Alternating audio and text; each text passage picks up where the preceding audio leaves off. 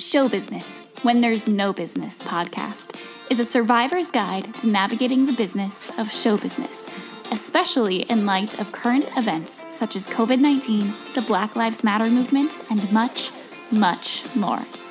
As a musical theater performer who is interested in business, I interview industry professionals to talk about the business side of the industry and get their stories, advice, and hopes for the future of theater and entertainment. Hey guys!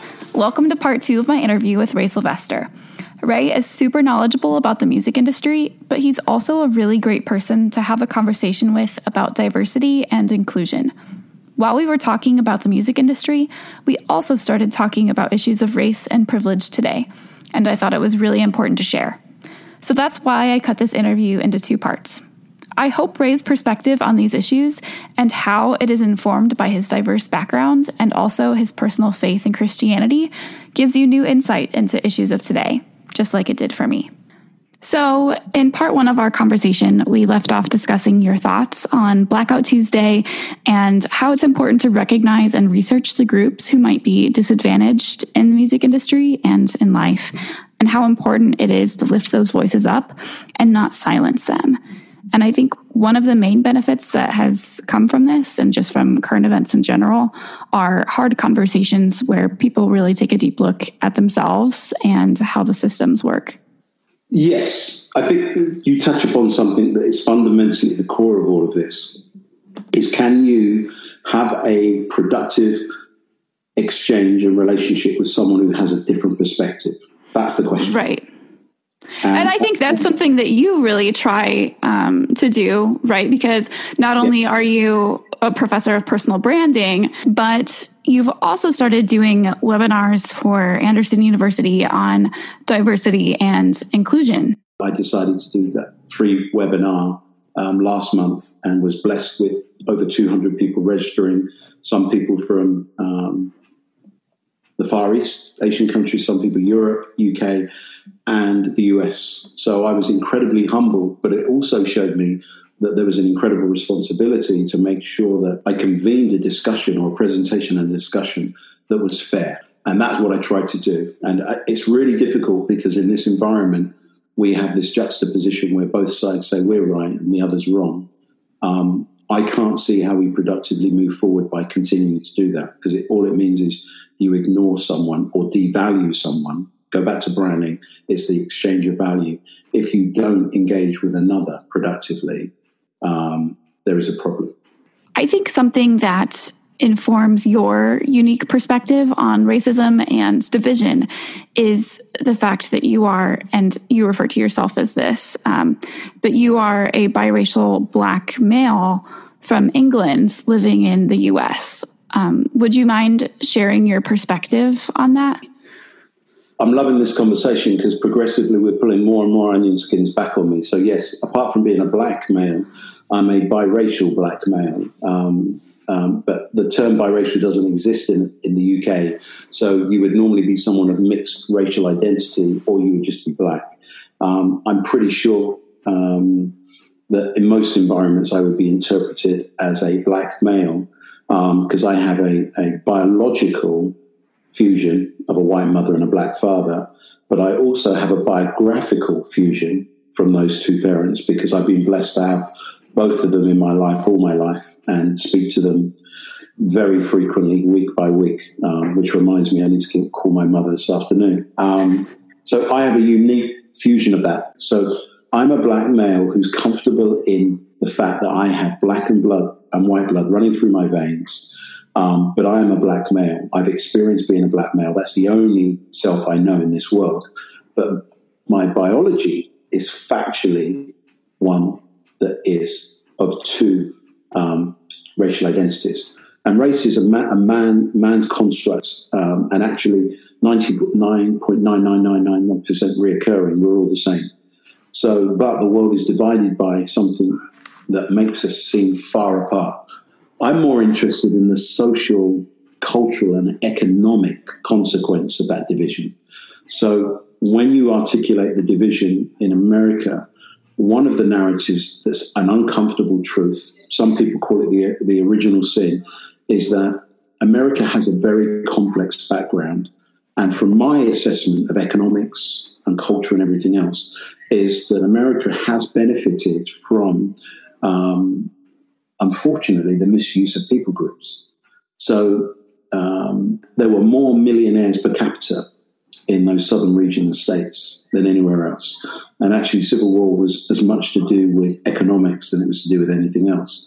But the legacy of that means that to redress the economic challenge of freeing slaves, Jim Crow came in, which oppressed uh, black community to the point that they couldn't live in certain areas, they couldn't work in certain areas, they didn't have the same educational rights. It took until the 1950s before educational law went through the Supreme Courts to give people the same quality of education. So you can go through a history profile of that. But what I've recognized in 2020 is I can speak about all of that stuff as a black man, but what does it do to repair the damage? And to someone who doesn't come from that background, it's challenging. And again, I try to fuse that with American pragmatist culture. And if you're a pragmatist, but you don't want to accept some of the inequality that's happened through history, it doesn't add up. Because if we all get treated badly, we all then receive uh, the same experience. We all are all equally disadvantaged. So there's a concept, and I don't know if you've seen this, and your listeners can look this up the difference between equality and equity. So um, there's a, there's a, a, very clever and infamous cartoon with this, where you've got a little kid, smaller kid, and a larger kid or an adult, and equality looks like they're all standing on a box looking into a sports stadium.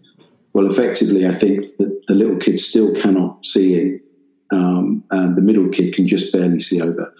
Um, but the taller kid doesn't need it. So equity is when the taller child puts their box on top of the smallest kid's box, and they can see over the fence and look into the stadium. So can the middle kid, and so can the tall one because they don't need the step. Now, there is the challenge, as I've seen in American history, because when you start to touch and talk about equity, it makes people feel really vulnerable. And that's because of the dynamic of the American market system and the way in which things are done. Why is someone going to get something? Uh, because of disadvantage. And that's why you know, the mask, no mask, welfare, no welfare. It gets very complex. But the consequences of um, treating people differently, you know, they're, they're, they're evident. Um, the number one people group in America dying of COVID right now, Native Americans. The number one group in America with the highest incidence of um, suicide amongst their young people, Native Americans. That is not a coincidence to me that is a condition that has been born out of being treated and forcibly moved around and devalued as a people group. And when you're devalued to the extent that you start believing it, it's a very scary place.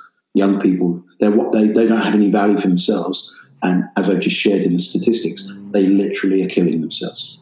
Tragic, tragic. You know, when you get to that point, then all of a sudden you're fighting for your survival. So this is a really deep anthropological, sociological, psychological, theological aspect. Um, as a Christian, I feel that I'm, I'm called to reach out and in any which way support those people that are less um, blessed than I am. And, and I, I speak a couple of times a month to ex offenders. And I think that I get more out of it than they do. I truly do it because I think that's part of what I think is important. Um, the music industry, the entertainment industry, is about sharing your value and your gift with another so that they can appreciate it. And I think that's the core of life, really. Sorry, we went a bit deep there. No, I I love I feel like it's very hard to not go deep with you because you are so open and willing and vulnerable um, to have these complex and hard conversations. And that's something that I have always appreciated about you and appreciated about your classes when I was in them. Do you think that because of your diverse backgrounds, not only being a biracial man, but coming from England here to America, do you think that that background makes it easier for you to have these kinds of conversations? I think that's a great question. I think we can only share what we have inside ourselves, what we've experienced.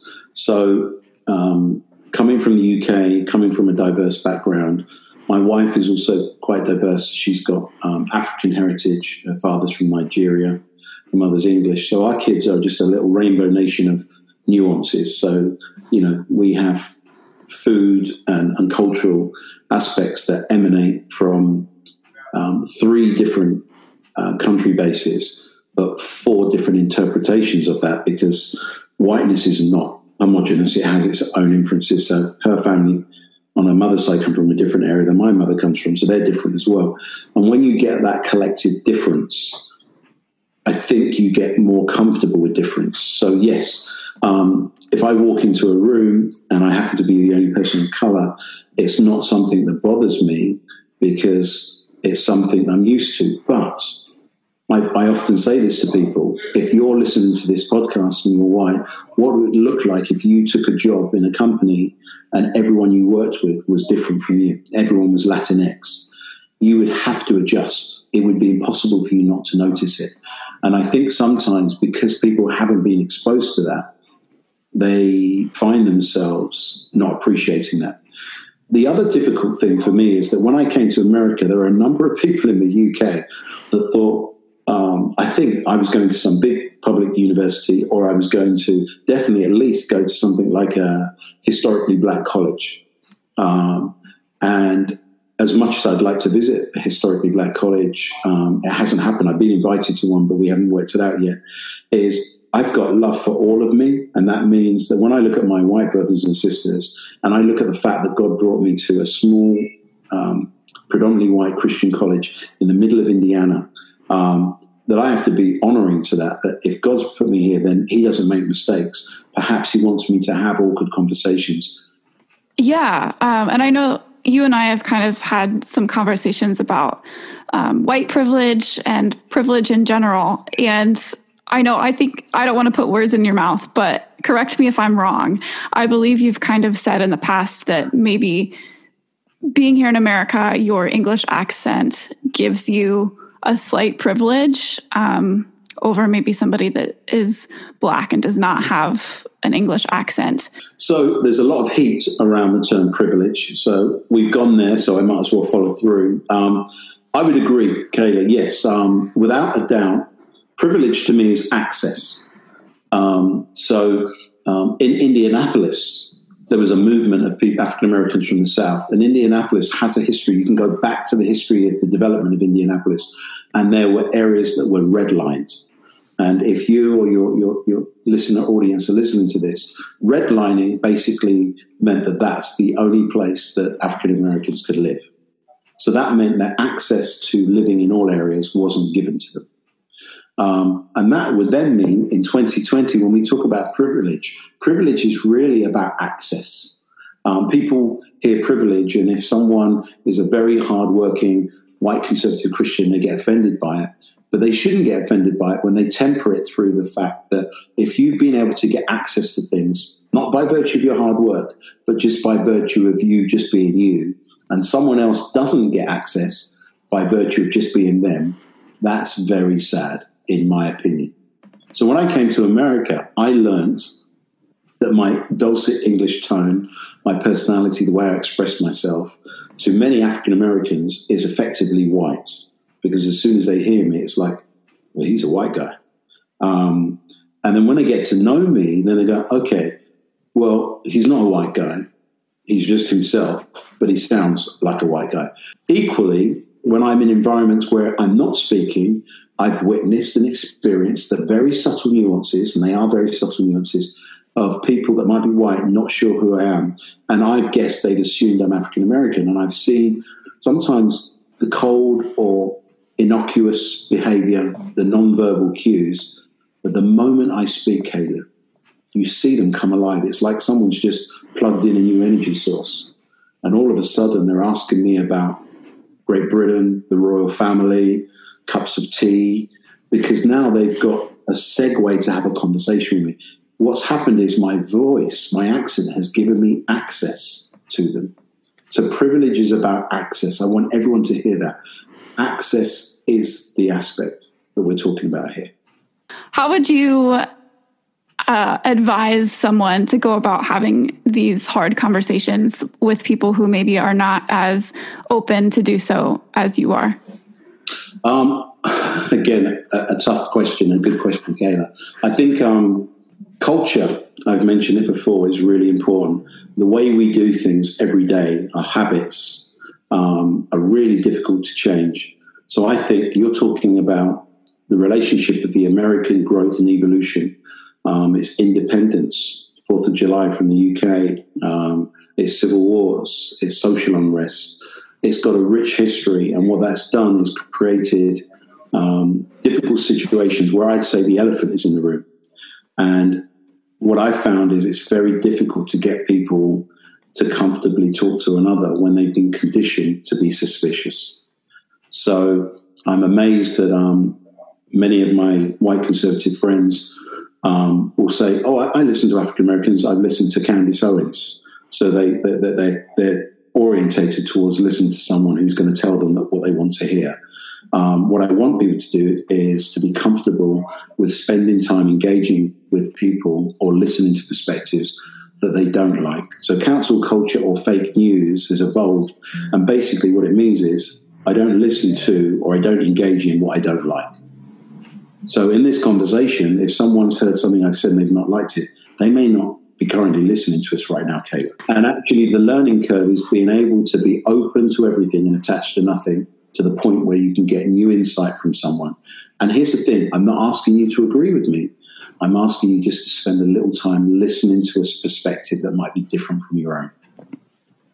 Absolutely. And I think that's so important to just learn, even if you don't end up changing your minds um, from someone else's perspective. I think it's always beneficial um, to know what the other perspectives are. Yes, but it's so difficult to get to the point where people want to do that. I mean, you can have a school teacher who's taught for 20 years um, the same subject in the same way for 20 years. So it's the same thing each year for 20 years. Or you can have a school teacher that teaches the subject every year in the context that it needs to be delivered in that year, related to the needs and the wants of the pupils in the classroom, and based upon the context of the real world around us. Yeah, um, I I think this conversation has been really great to have, and thank you for bringing up you know hard topics. I appreciate it, and I know that um, everybody that has taken your classes at AU have also appreciated the perspectives that you bring up, and it's just it's nice to be able to have these kinds of conversations. I, I, I know we're calling it to an end, but one thing I would say is um, you represent a generation that's different um, because you're part of the information age. And by, je- by definition, you want to draw in as much information as possible.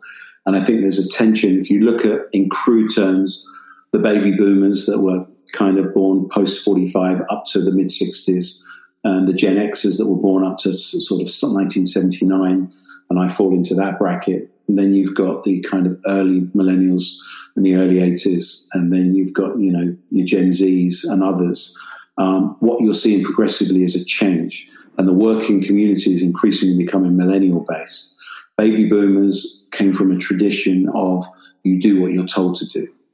Um, and you see that tension evidently in society. So we are seeing some changes happening, uh, and definitely some people are more comfortable with dialogue than others. Um, but what I have discovered is, and as you, we talked about it earlier, is that when you really persevere, most people want to have a conversation.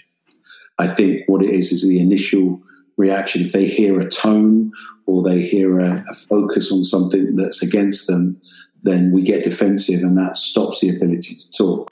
Um, Brené Brown is a, someone I'm a big fan of she talks a lot about vulnerability, and um, vulnerability is the key to be open and honest. That's not to say that everyone's going to like what you say, but at least if you shared your truth, um, and another can share their truth, you've had an exchange. Yeah, and I think having exchanges are going to be even more important um, in the coming months and years as we navigate the current climate of COVID and the Black Lives Matter movement and um, other movements like it. Awesome. No, I agree. I agree.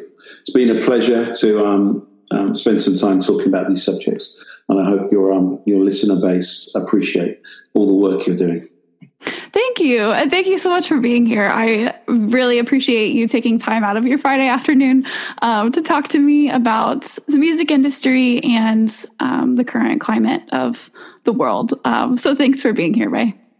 No problem. Take care. Bye for you, now. You too. If you liked the conversation with Ray Sylvester today, you'll definitely want to check out his second free webinar about diversity and inclusion through Anderson University. You can find the link to sign up on Ray's LinkedIn at Ray Sylvester or go to any of my social profiles where I'm promoting this episode. Thank you for listening to this week's episode of Show Business When There's No Business. If you liked this week's episode, be sure to hit the subscribe button and give us a rating so that it will help others find us too. And, of course, be sure to tune in next week. Talk to you soon.